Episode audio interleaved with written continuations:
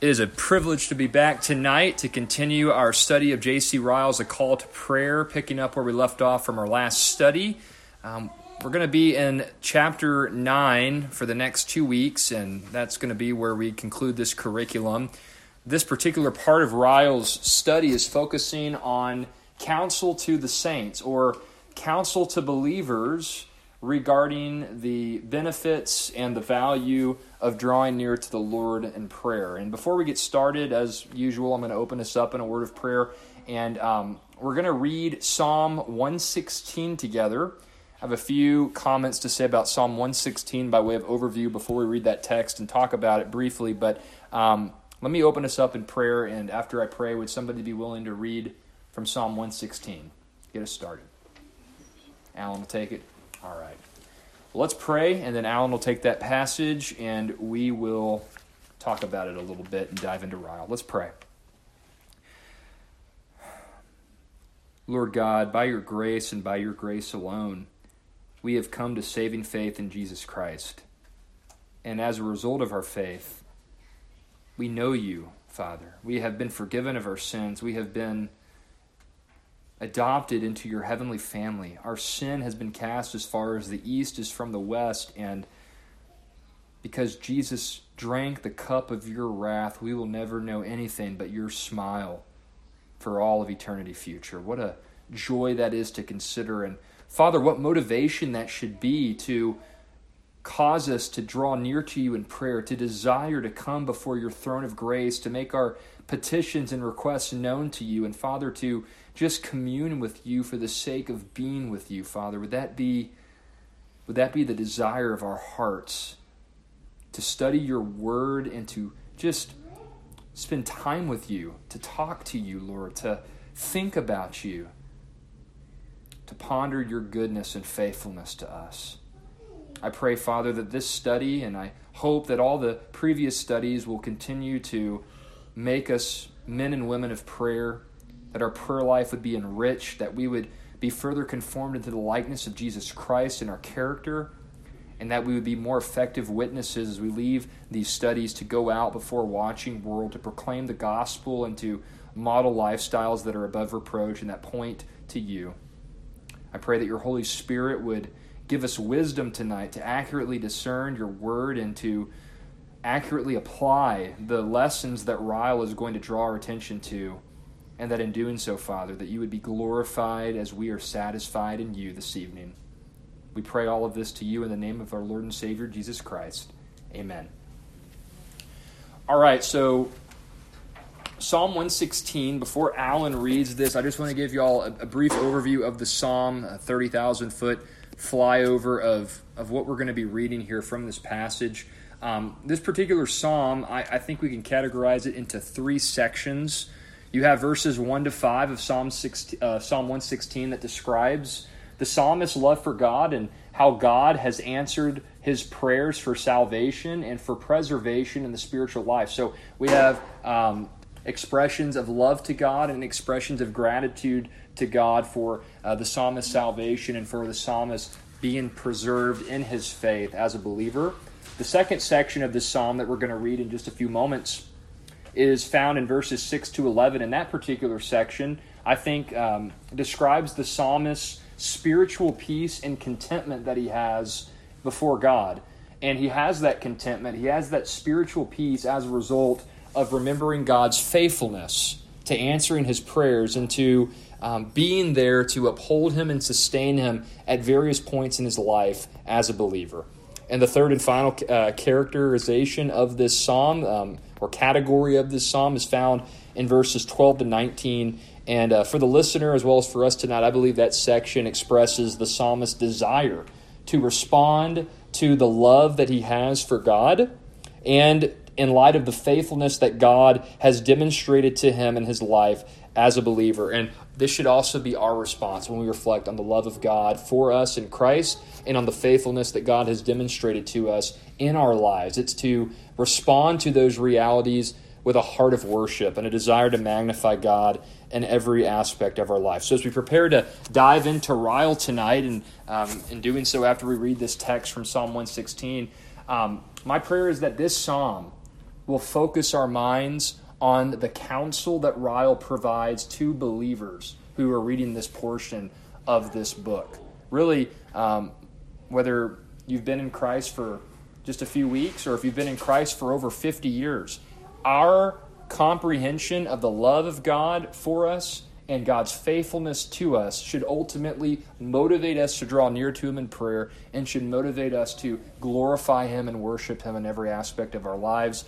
That is what we find here in Psalm 116. That is what Ryle is going to be pointing us to over the next two weeks as we study this final chapter of his um, A Call to Prayer book. But, Alan, go ahead and take us through Psalm 116, um, and then we will dive into Ryle together. I love the Lord because he has heard my voice and my pleas for mercy, because he inclined his ear to me. Therefore, I will call on him as long as I live. The snares of death encompassed me, the pangs of Sheol laid hold on me. I suffered distress and anguish. Then I called on the name of the Lord. O Lord, I pray, deliver my soul. Gracious is the Lord and righteous our God. Our gracious, righteous our God is merciful. The Lord preserves the simple. When I was brought low, he saved me. Mm. Return, O my soul, to your rest. For the Lord has dealt bountifully with you. For you have delivered my soul from death, my eyes from tears, my feet from stumbling. I will walk before the Lord in the land of the living. I believed even when I spoke, I am greatly afflicted. I said in my alarm, All mankind are liars. What shall I render to the Lord for all his benefits to me? Hmm. I will lift up the cup of salvation and call on the name of the Lord. I will pay my vows to the Lord in the presence of all his people. Precious in the sight of the Lord is the death of, of his saints. O Lord, I am your servant. I am your servant, the son of your maidservant. You have loosed my bonds. I will offer to you the sacrifice of thanksgiving and call on the name of the Lord. I will pay my vows to the Lord in the presence of all his people, in the courts of the house of the Lord, in your midst, O Jerusalem. Praise the Lord. Amen. Man, I, makes me want to preach on that psalm someday. It's just so rich, isn't it? Um, just the the kindness of God to us, and um, it's that kindness that ultimately, I believe, propels us into prayer, propels us into action in the Christian life. And I think that Ryle has a lot of good thoughts for us to consider uh, to those themes as we work our way through the first half of chapter 9 tonight. I'm going to read um, the first two paragraphs on page 19. And before we have our first time of group discussion, I, I do want us to get down to the third paragraph right under the subheading position. So, can I get a volunteer to read that first paragraph right under the heading position on page 19? Michelle, thank you. Um, just as soon as I finish that second paragraph, just go ahead and dive on into the third, and then we'll discuss uh, a question that I have for us. So, uh, the struggle. Ryle writes the following Let me speak lastly to those who do pray. I trust that some who read this know well what prayer is and have the spirit of adoption. To all such, I offer a few words of brotherly counsel and exhortation. The incense offered in the tabernacle was ordered to be made in a particular way. Not every kind of incense would do. Let us remember this and be careful about the matter and manner of our prayers. Brethren who pray, if I know anything of a Christian's heart, you are often sick of your own prayers. You never enter into the apostles' words, when I would do good, evil is present with me, so thoroughly as you sometimes do upon your knees. Romans 7:21. You can understand David's words, I hate vain thoughts. Psalm 119, 113. You can sympathize with that poor converted Hottentot who was overheard praying, Lord, deliver me from all my enemies, and above all from that bad man, myself. There are few children of God who do not often find the season of prayer as a season of conflict. The devil has special wrath against us when he sees us on our knees. Yet, I believe that prayers which cost us no trouble should be regarded with great suspicion. I believe we are very poor judges of the goodness of our prayers, and that the prayer which pleases us least often pleases God most. Suffer me then as a companion in the Christian warfare to offer you a few words of exhortation. One thing at least we all feel we must pray. We cannot give it up. We must go on. I commend then to your attention the importance of reverence and humility in prayer. Let us never forget what we are and what a, sol- a solemn thing it is to speak with God. Let us beware of rushing into his presence with carelessness and levity. Let us say to ourselves, I am on holy ground. This is no other than the gate of heaven. If I do not mean what I say, I am trifling with God. If I regard iniquity in my heart, the Lord will not hear me. Let us keep in mind the words the words of Solomon Be not rash with thy mouth, and let not thy heart be hasty to utter anything before God, for God is in heaven, and thou on earth. When Abraham spoke to God, he said he was but dust and ashes. When Job spoke to God, he said, I am vile. Let us do likewise. All right. Thank you so much for reading that, Michelle. Um, it's quite the introduction to the ninth chapter of this work. Um, my question for us to discuss, and I've actually been thinking about this a lot today as, as I was preparing to, to have this study this evening. The question that I want us to consider is how do Ryle's opening remarks indicate the importance of humility in the Christian life, especially in view of us drawing near to God in prayer? So, how does this opening three paragraphs that we just read show us the importance of humility in our Christian life? And especially humility when going before God in prayer. What do you guys think about that in light of what we just read together?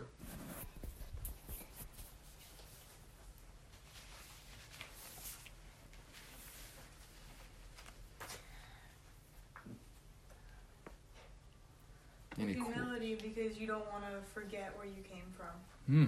yeah, very good. Recognizing um, our own sinfulness, our own inadequacy, which which Ryle goes um, into great lengths describing, um, especially there in that second paragraph, talking about um, how acquainted we are with, um, for lack of a better term, our babbling uh, in prayer, our, our, our, sinful thoughts that we can bring uh, in prayer and, and, have as a Christian. Those are definitely things that um, we as believers need to be mindful of, that we're, we're sinners and that we, um, before salvation, we were at war with God. We were children of wrath, and, and, we have nothing to gain, or I should say, we have nothing to merit or earn in the sight of God in and of ourselves. So I think that's a great observation, Joanna.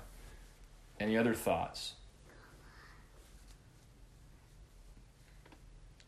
And you guys can just, I mean, you can share a thought, quote that stood out to you, whatever. Um, just thinking about this idea of humility in the Christian life and humility when we draw near to God in prayer.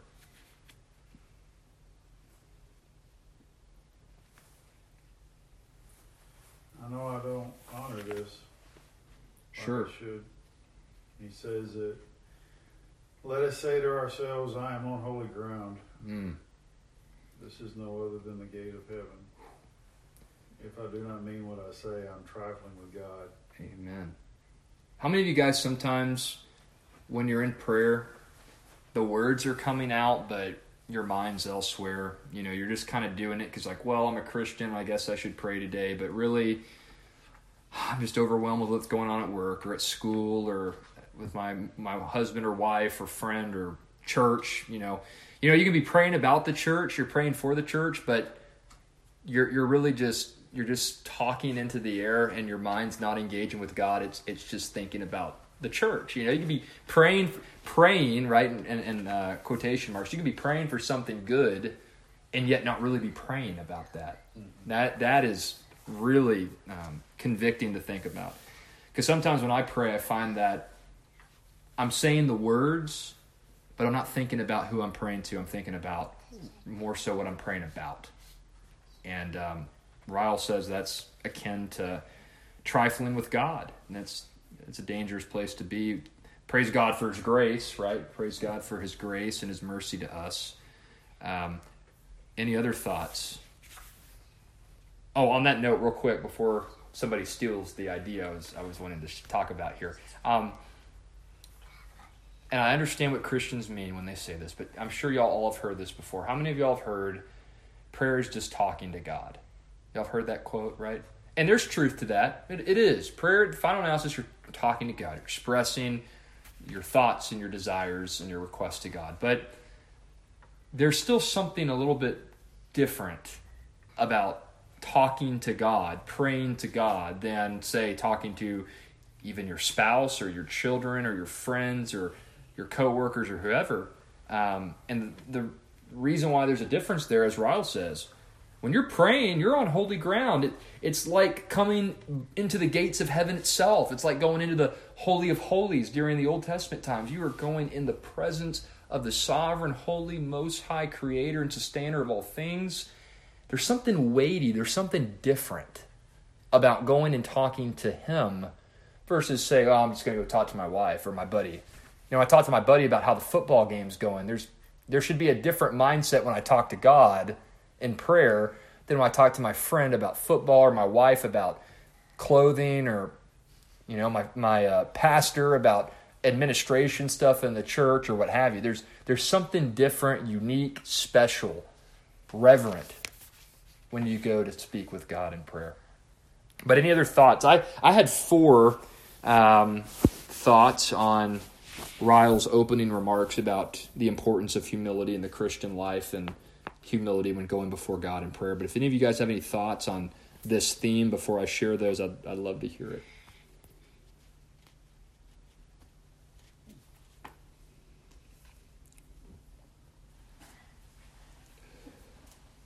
All right, well, I'll share my four four thoughts here. Um, number one, and I actually, in my notes here, I've underlined each section that I think corresponds to these um, these thoughts that I have. So I'm going to share the the quote, and then I'll I'll share the idea, and then I'll share the quote that corresponds to it. So number one, my first thought. There are types of prayer that are pleasing to God, and there are also types of prayer that are not pleasing to God. Look at this final two sentences in the very first paragraph we read. Ryle writes that the incense offered in the tabernacle was ordered to be made in a particular way. Not every kind of incense would do. Let us remember this and be careful about the matter and manner of our prayers. A prayer that's offered flippantly, selfishly, irreverently, it's not pleasing to God. Now, if you're in Christ, obviously, there's not a sin that you can commit that's going to cause you to lose your salvation or cause you to lose God's favor. You're His adopted child.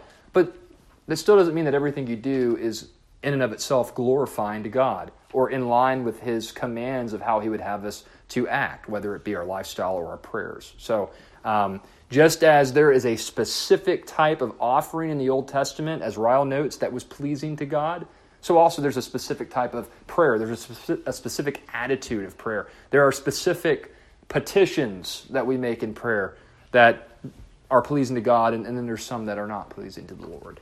Um, my second thought um, prayer done properly demonstrates our innate inadequacy and our continual need for sanctification. And I put as a footnote to that thought uh, we shouldn't leave times of prayer thinking highly of ourselves. Um, we, we shouldn't leave a, a time of prayer thinking, man, you know, I really, I killed that prayer, or that sounded really good, or man, I'm really figuring this Christian life out. I'm, I'm doing pretty good for myself. No, like when you come before the throne of grace, you should have a greater awareness of your own inadequacy and your need for God, your need for His grace and mercy in every point of your life. And listen to what Ryle says on that theme. He cites two passages, one from the book of Romans and one from Psalm 119. But he notes, second paragraph, first few sentences.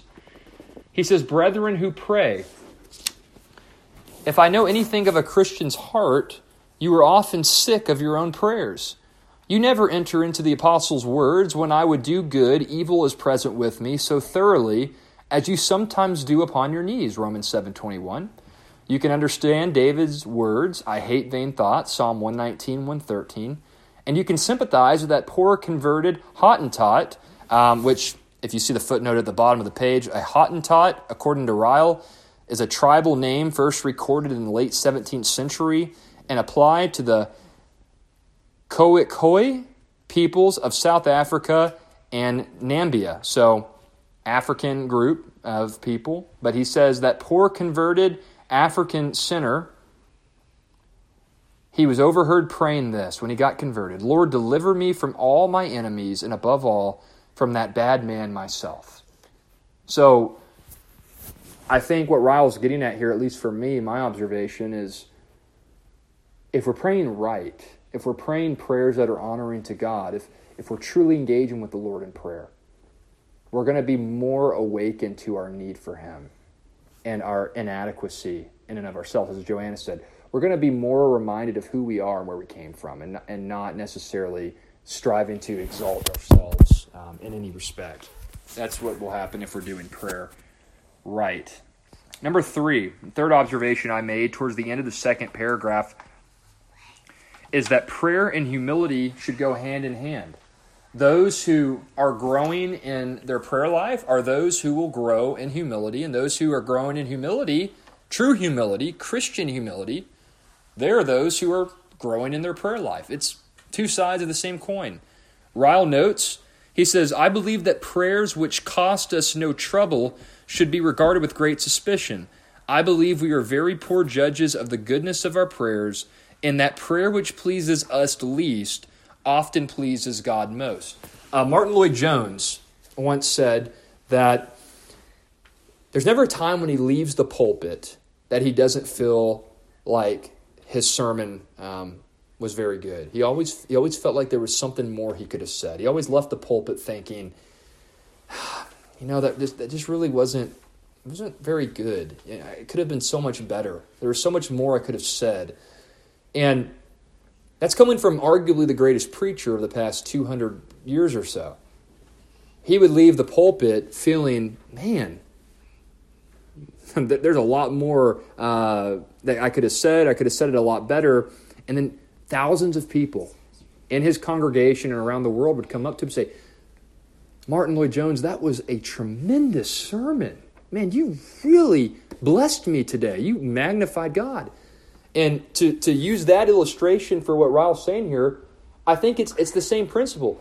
Those who God uses most in ministry typically are those who view themselves as inadequate and as nothing special, nothing to be made um, famous about or to be magnified over. It's the same in our prayer life. If God's going to use our prayers, we got to be those who recognize listen, I'm, I'm just a sinner, I'm nothing. God's the one that's got to use my prayers to accomplish anything. Prayer and humility go hand in hand. Number four, um, any expression of prayer that is devoid of reverence is not pleasing to God. Christians must always remember who they are praying to. And that's the entire third paragraph. I'm not going to reread the whole thing because it's, literally a full paragraph.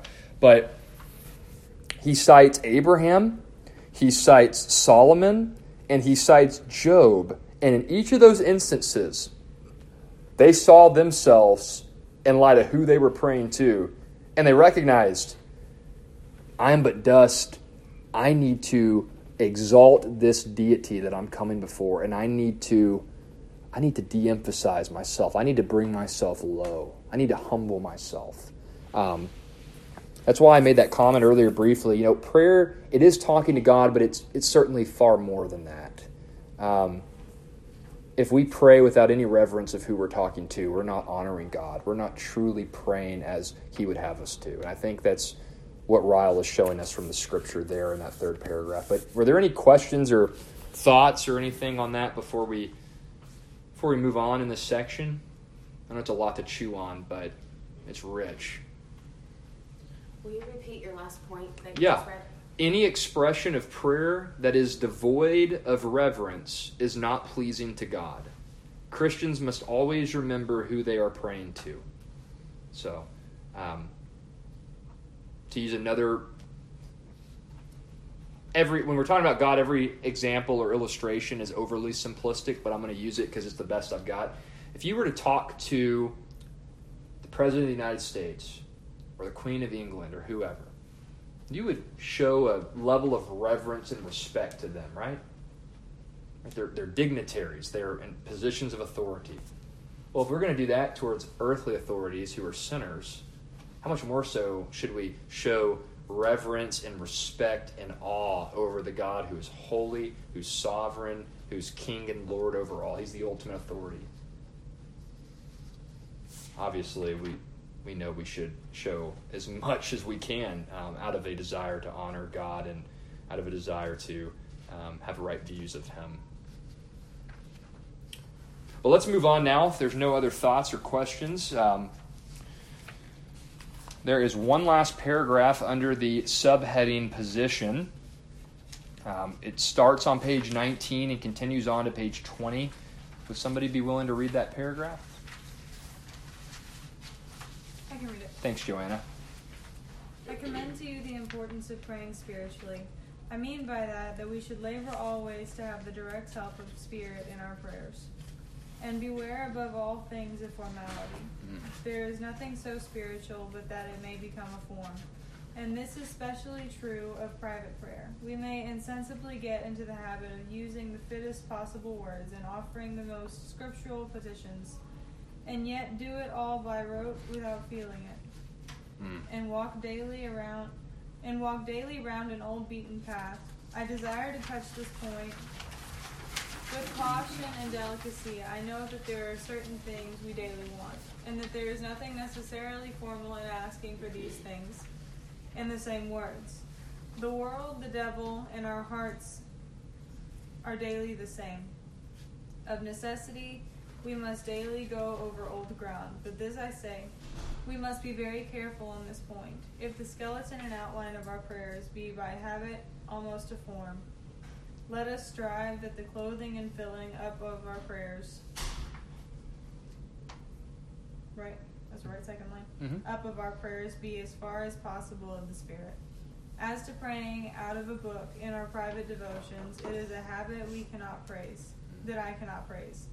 If we tell, if we can tell our doctors the state of our bodies without a book, we ought to be able to tell the state of our souls to God. I have no objection to a man using crutches when he is first recovering from a broken limb. It is better to use crutches than to not walk at all. But if I saw him all his life on crutches, I should not think it matter for congratulation. I should like to see him strong enough to throw his crutches away. Very good. Man, I don't think Ryle would be too welcome in a lot of churches these days, would he? I mean, he just gets right to the point. Uh, very, very uh, grateful for that because that is a lost art in our day. But um, I want us to pause here. There, there's a lot we could say about that paragraph, um, but really one thing stood out to me because um, there, there's a trend in our day now, and it's a good trend by and large, but it's a trend nonetheless. It's this idea of, of praying the Bible. Um, Donald Whitney, I think the young adults did a study. Um, was it last year? Y'all went through his praying the Bible um, or spiritual disciplines or something that focuses on one of those things. Um, and I, I've, I've, yeah, I'm, and I'm familiar with it myself. Um, and also Valley of Vision. I think we're all familiar with the Valley of Vision. Puritan prayers that, that people read devotionally and um, historically Christians have from time to time written out prayers and, and use those for you know their own uh, devotionals and, and for their own encouragement with other believers. So, in light of that, um, to preface this question, I want us to talk a little bit about this because I think it's going to lead to a fascinating discussion from some of you guys who, who are familiar with these practices. What are your thoughts on Ryle's commentary about not praying out of books? How do we square these remarks with people who are proponents of praying the Psalms or praying scripture or reading out of books such as the Valley of Vision? What are some practical ways to protect ourselves from rote prayer? So we'll just start with the first part of that multi part question. What do you think about Ryle saying that he cannot praise the habit of praying out of a book in our private devotionals? Agree, disagree, or why? And why, I should say. Agree or disagree, and why. Do you think it's wrong to use the Valley of Vision or to pray Scripture to the Lord? Um, or do you think that that's even what Ryle's saying, per se? I do not think it's wrong to pray out of a book, But if you start, if that's all your prayer life is, then maybe so, yes. Mm. You stole my answer. yep, that's that's where I land, Brittany. Um, I think that those are some really good resources. I think those resources can teach us how to pray because a lot of the Psalms were prayers, and we see how godly people prayed throughout biblical history. And then in something like the Valley Vision, we see how Christians have prayed throughout church history. But um, if that's all you do, and you never, as he says, like if you were to go to a doctor and you're going to explain how you feel physically, we should be able to go to the Lord in prayer and explain what we're going through spiritually. So if we're not doing the latter, are we really praying or are we just doing what he calls rote prayer? We're just going through the motions on a regular basis. That's definitely something we need to be aware of. Any other thoughts on that? Um, Valley Vision, um, praying the Psalms, praying Scripture. Where did Brittany steal our thunder? It's all good. I, I thought that would be probably where you guys landed. Um, but here's the here's really the one that I wanted us to to focus on. Let's get to the so what. How do we avoid rote prayer? Does everybody understand what he means by rote prayer? R O T E prayer. Means mindless prayer, just going through the motions. Kind of like in the Roman Catholic Church. Hey, say 50 Hail Marys and 25 Our Fathers, and, you know, then you're good to go. You, you did your little um, act of spirituality, and, and you'll be forgiven of this sin that you've confessed to the priest. That would be an example of rote prayer. Um, how do you think we protect ourselves from that? What do you think are some habits we can form, some practices we can model?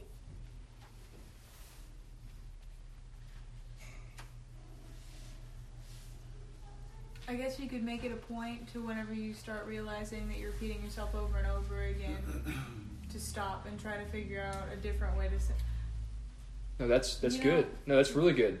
Yeah, because um, I'll make I'll, I'll make another uh, hopefully decent uh, analogy. It's, it's it's involving preaching. I uh, heard it from Steve Lawson. Uh, I think Alan actually told me the story, so hopefully I get it right. But um, apparently, Steve Lawson was having dinner with R.C. Sproul one time, and they were talking about something, and then Sproul stops him right in the middle of a sentence and says, "I want you to give me five adjectives for the word that you just used." And Lawson kind of fumbled through, you know, figured out some adjectives to say, and and Sproul's point was, in preaching and communication, you want to be able to find a way to communicate more or less the same truth in different ways so you can hit different people in the congregation. In other words, you don't just want to use the same phraseology over and over and over again. You want to help mix it up, helps engage your mind better, it helps engage your audience's mind more effectively. Well, in a, in a similar way, in prayer, if we're just saying the same things over and over and over again, are we really engaging our minds very well? Are we really dealing with what's in our heart? Probably not as well as if we were really thinking through what we're saying and we try to mix it up a little bit. Use different adjectives, use different word choice, use um, different word order, things of that nature. Because remember, God already knows what we need before we even ask for it in prayer. So prayer, and, and, and it's been well said, prayer doesn't change God, it changes us. So if we're thinking through how we can word prayer requests differently and how we can be more um, effective in our communication of what's in our mind and what's on our hearts to God, that's going to have a probably a more significant impact on us. The prayer experience will be a lot more um, fulfilling, satisfying, and so on. I think that's great. That was actually one of my um, practical steps that we could take to avoid rote prayer. Um, any other thoughts? I had three that I came up with, but that's one of the three, so now I only have two. Let's guess the other two. Yeah, go for it. Talking about how do we avoid mindless, repeated prayer? Rote prayer.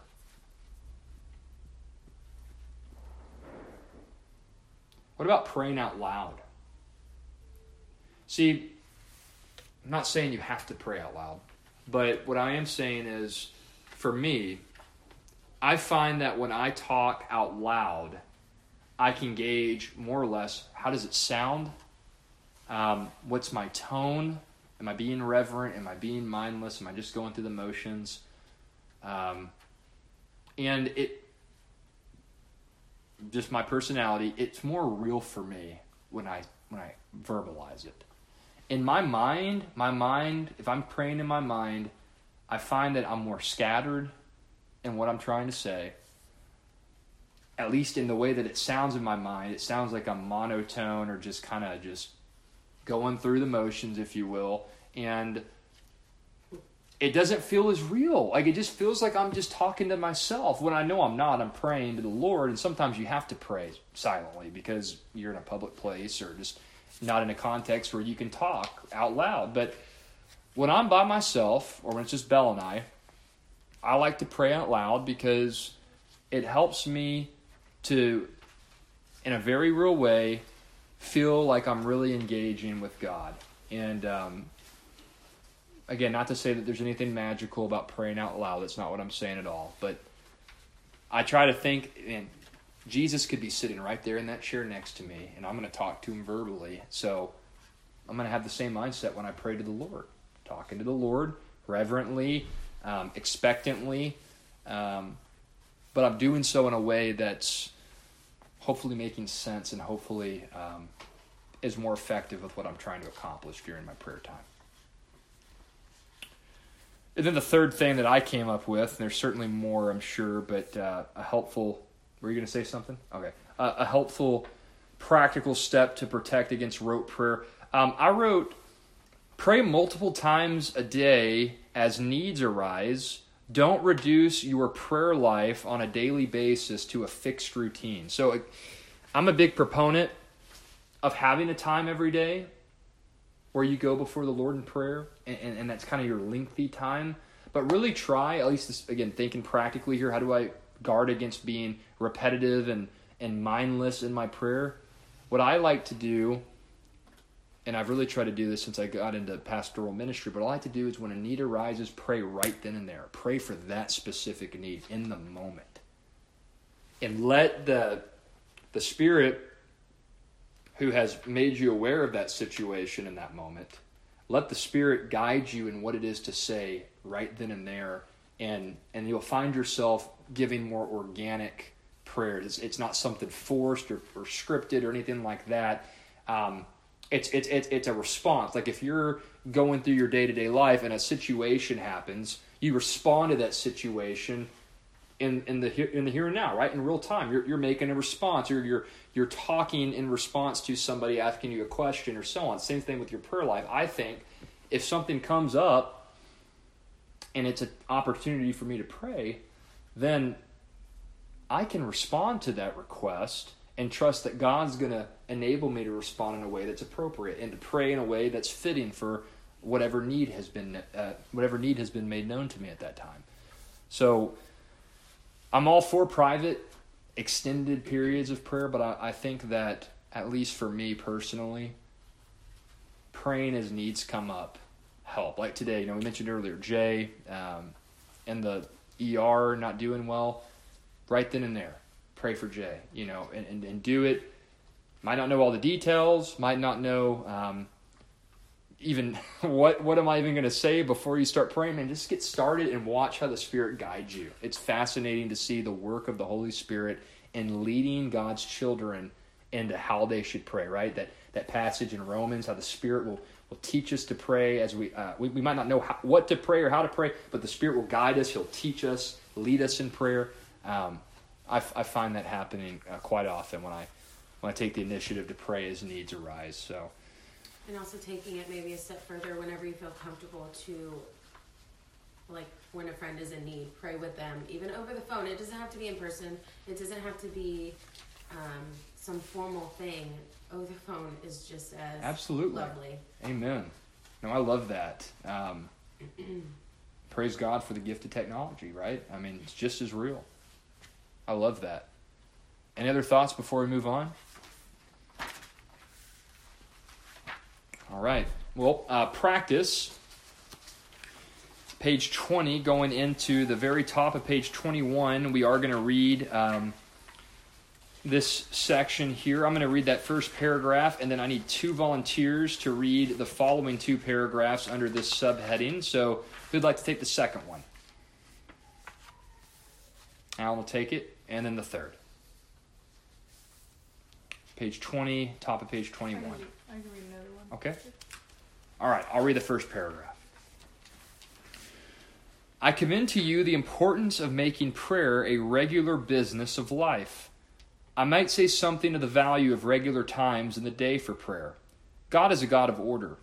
The hours for morning and evening sacrifice in the Jewish temple were not fixed as they were without a meaning. Disorder is eminently one of the fruits of sin. But I would not bring any under bondage. This only I say that it is essential to your soul's health to make praying a part of the business of every 24 hours in your life. Just as you allot time to eating, sleeping, and business, so also allot time to prayer. Choose your own hours and seasons. At the very least, speak with God in the morning before you speak with the world, and speak with God at night after you have done with the world. But settle it in your minds that prayer is one of the great things of every day. Do not drive it into a corner. Do not give it the scraps and parings of your duty. Whatever else you make a business of, make a business of prayer. I commend to you the importance of perseverance in prayer. Once having begun the habit, never give it up. Your heart will sometimes say you have had you have had family prayers. What mighty harm if you leave private prayer undone. Your body will sometimes say you are unwell or sleepy or weary, you need not pray. Your mind will sometimes say you have important business to attend to today. Cut short, short your prayers. Hmm. Look on all such, such suggestions as coming direct from Satan. They are all as good as saying neglect your soul. I do not maintain that prayers should always be of the same length, but I do say let no excuse make you give up prayer. Mm. Paul said, Continue in prayer and pray without ceasing. He did not mean that men should always be on their knees, but he did mean that our prayers should be. Like the continual burnt offering, steadily persevered in every day. That it should be like seed time and harvest, and summer and winter, unceasingly coming round at regular seasons. That it should be like the fire on the altar, not always consuming sacrifices, but never completely going out.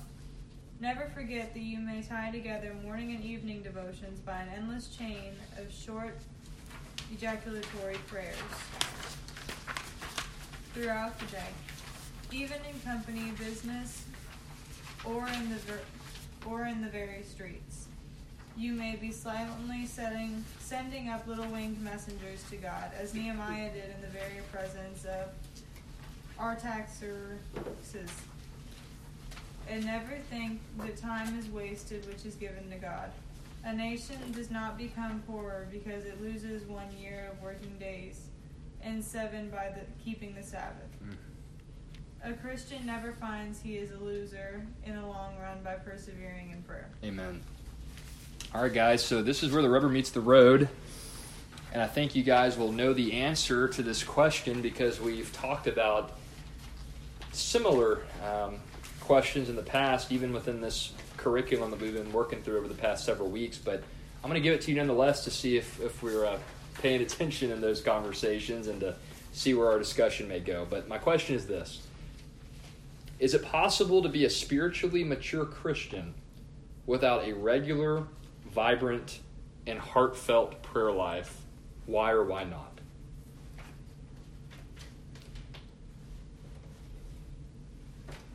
A heartfelt Christian?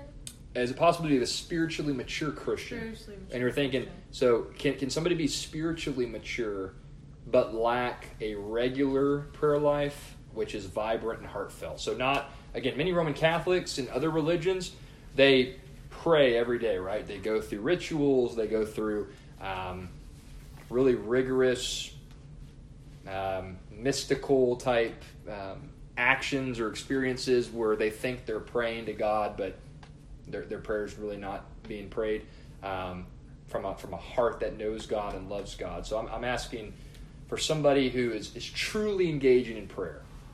Is it possible for somebody to be a spiritually mature Christian but never um, engage in that and engage in that heartfelt, um, vibrant, regular discipline of prayer? So, um, if I could say the question a different way, does the spiritual maturity and regular heartfelt prayer go hand in hand? Yes. And no, you can't be spiritually mature without it. Very good. Maybe more lukewarm, half half in, half out. Yeah, yeah. Talk about that a little bit. That's the that's that's the right answer. It's biblical, and um, you guys, I think, hit the nail right on the head. It goes hand in hand, right? Spiritual maturity and um, and uh, regular prayer life from the heart. But why do you think that's the case? Because I mean, think about it, right? A lot of people. Um, well, let me say it like this: What if somebody knows a lot about the Bible? They're great preachers. They're great teachers. Um, they went to seminary. They may have a PhD or a doctorate of some sort. They can answer any question you could ask about Greek, Hebrew, Aramaic, church history, systematic theology, whatever. They know they got all this knowledge. They're a walking encyclopedia. But their life's not characterized by true, heartfelt, and regular prayer. Is that person spiritually mature even though they have a bunch of knowledge? no. Why do you think so? Well, you can know a lot of things. I mean, there's knowledge in books. That doesn't mean that books are Christians. Mm-hmm. Which that sounds smart, Alec. I'm not trying to be, but it makes No. me think of some people that we know. And you know, you can know a lot. Like you said, you can know Hebrew and you can read Greek and you do can do all of that stuff.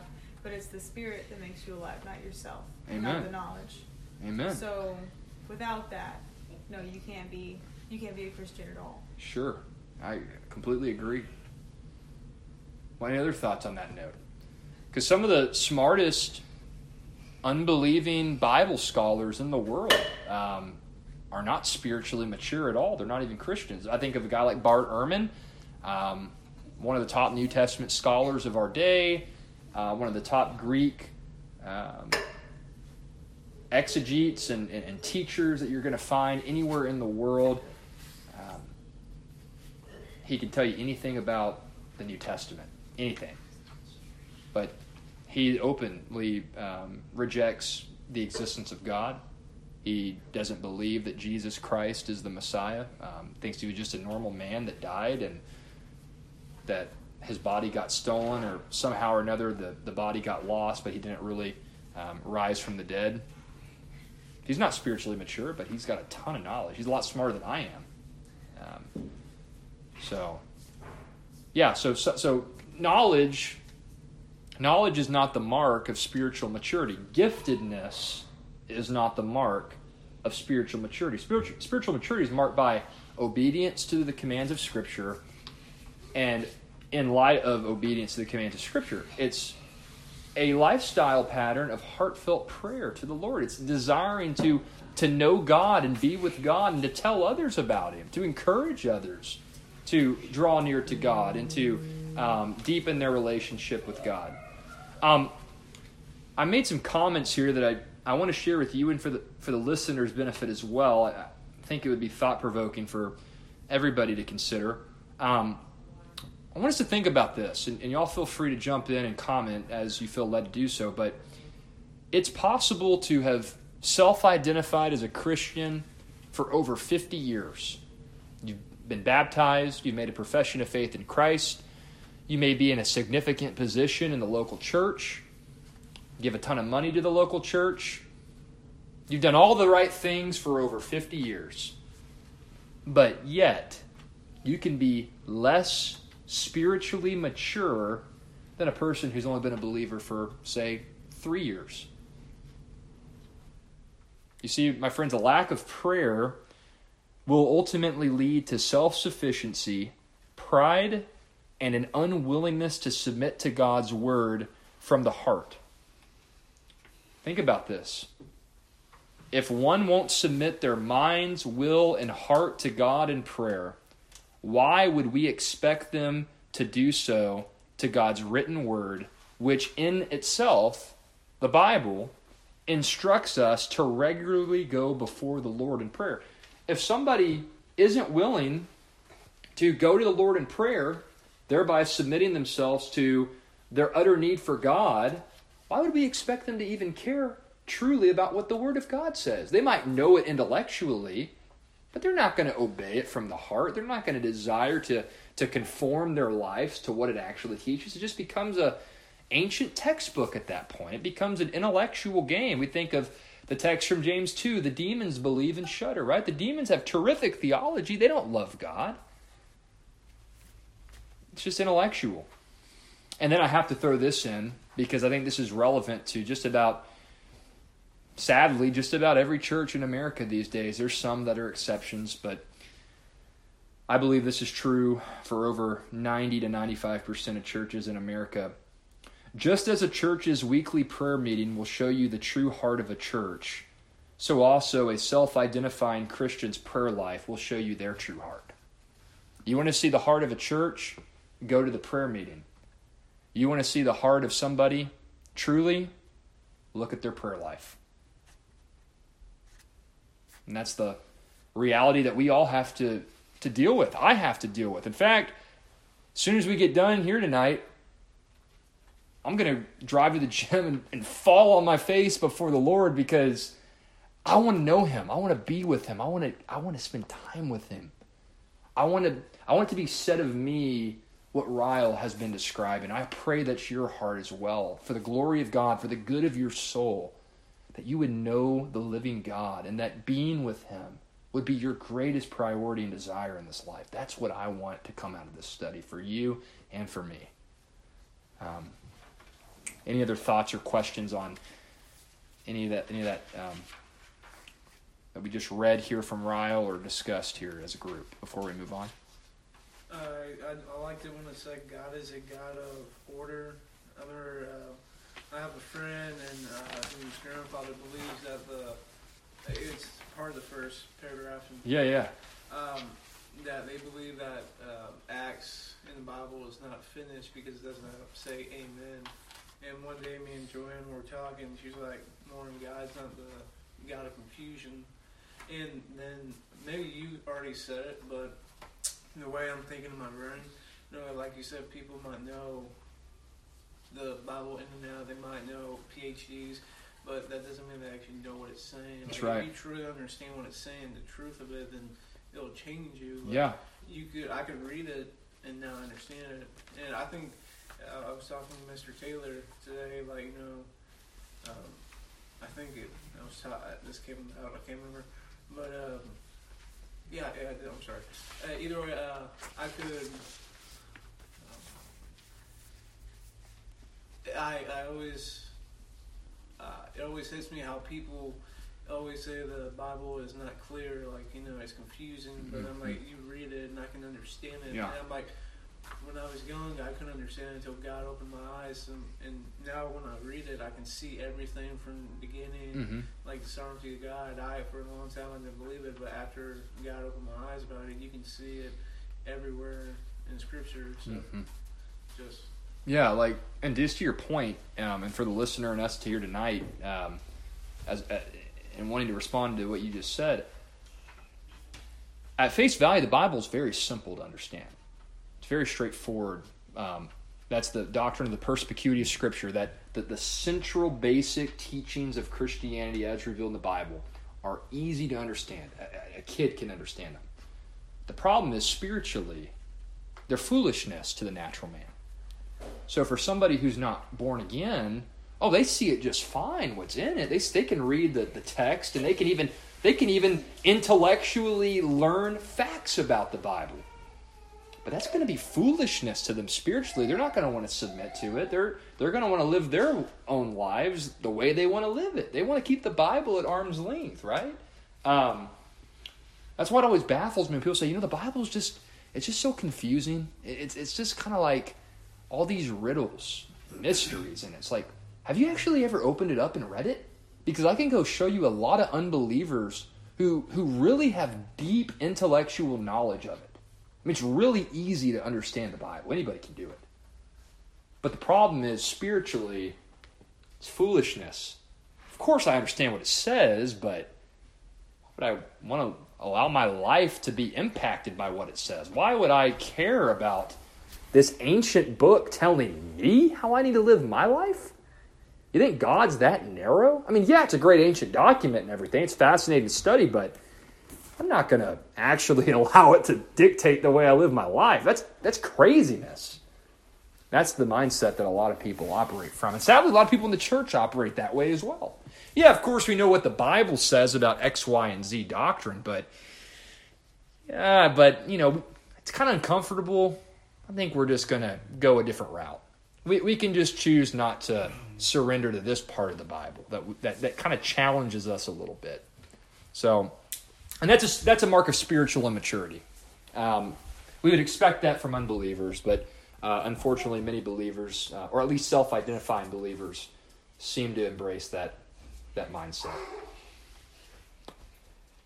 But anyways, we'll move on now. Um, rest of page 21 and the very top of page 22 to draw our lesson to a conclusion tonight.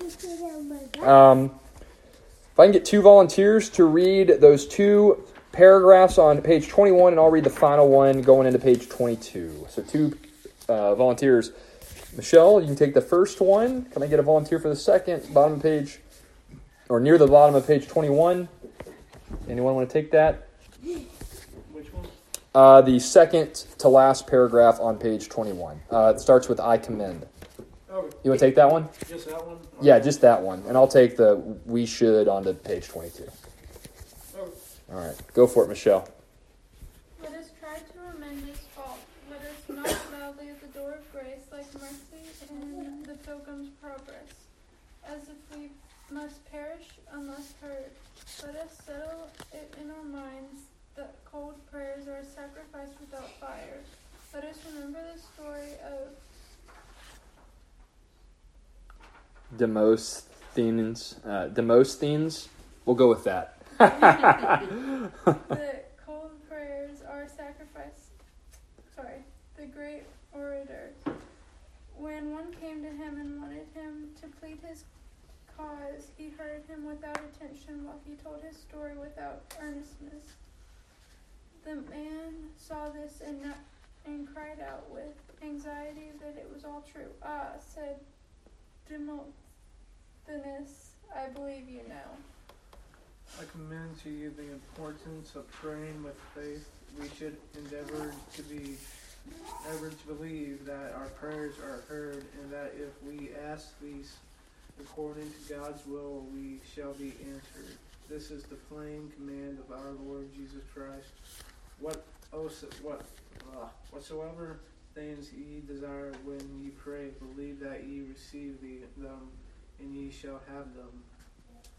Faith is to prayer what the feather is to arrow. Without it, prayer will not hit the mark.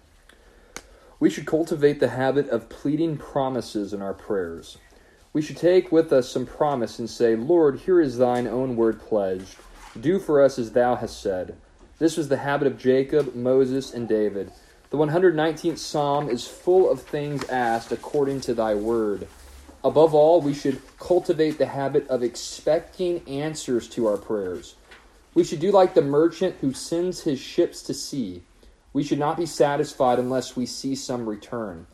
Alas, there are few points on which Christians come short so much as this. The church at Jerusalem made prayer without ceasing for Peter in prison, but when the prayer was answered, they would hardly believe it. Acts 12:15. It is a solemn saying of Traill. There is no surer mark of trifling in prayer than when men are careless what they get by prayer. And with that, we uh, conclude this portion of chapter 9 of Ryle's, a call to prayer. We'll pick up where we left off during our next study to finish up this curriculum. But before we transition into our time of corporate prayer tonight, I, I do want us to read from this devotional from Martyn Lloyd Jones's devotional booklet called Walking with God. I, actually read this devotional yesterday. It's dated February 2nd. And um, I believe this devotional marvelously captures the essence of what Ryle is exhorting us to do in regard to the attitude that we should embrace for ourselves in prayer. Namely, that we need to be earnest in prayer, we need to pray with faith, we need to cultivate the habit of pleading promises, and we need to pray expectantly. And I think in this devotional that we're going to read together as we close, Lloyd Jones hits on each of those points. It's, it's a great way to conclude the study that we've just had and to um, punctuate everything that Ryle has said by way of conclusion in this section of chapter 9. Um, you'll notice that the central thought of this devotional by Lloyd Jones is summarized in this way. It's at the very bottom of the devotional page that I handed out to you guys before we started. It says, A thought to ponder. Pleas and arguments and requests are perfectly legitimate in prayer. Pleas and arguments and requests are perfectly legitimate in prayer. And I think that's what Ryle is getting at right there in that final um, three paragraphs that we read together. Uh, the attitude we should have in prayer. How should we think about prayer? What attitude, what posture, what disposition should we have in going before the Lord in prayer? Um, let me read this devotional just to put a conclusion on everything we've considered together tonight, and then we'll we'll uh, transition into our time of prayer requests uh, before we, we bring our time together tonight to a conclusion. Uh, title of this devotional is What is Legitimate in Prayer? And Psalm 74:10 is the passage of focus right at the top. Oh God, how long shall the adversary reproach? And here's what Lord, uh, Lloyd Jones writes in this devotional. He says, Pleas and arguments and requests are perfectly legitimate in prayer. Have you noticed how men of God prayed? They knew God was omniscient, so they not only made their requests known to him, but also pleaded with him. And what I like above everything else is the way they argued with him. Moses, for example, did so. On one occasion, he came down from the mount and found the people rebellious. And when he found God threatening to disown them and leave them to their own devices, Moses said to God, You cannot do this. Look too at the man in Psalm 74. O God, how long shall the adversary reproach? He says, in effect, Lord, why do you allow men to do these things?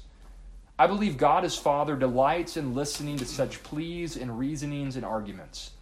This flabby generation of Christians seem to have forgotten what our fathers used to delight in when they talked about pleading the promises. They did not regard that as offensive. They had no sort of mock humility, but they felt they were entitled, according to this teaching, to go to God as the psalmist did and remind him of his own promises. They said, Lord, I do not understand. I know it is my imperfection, but I am certain of these promises. Lord, help me to see how the promises are to be related to these perplexities. So it is perfectly right to plead with God. Our Lord pleaded with him. In his great prayer in John 17, our Lord argued with God by bringing his requests. He reminded God of his own promises and of his own character. I believe God delights in this as Father. And as we do these things in this way, our hearts will be reassured before Him, and often we shall be amazed and astonished at the answers that we receive. What a great encouragement for us to consider by way of concluding tonight's lesson. And to the listener, I do want to thank you for joining us for this portion of J.C. Ryle's A Call to Prayer study at FBC Edna. We hope that you will be richly blessed in your spiritual life and that you will draw near to the Lord in prayer as we close our time of study. May God bless you.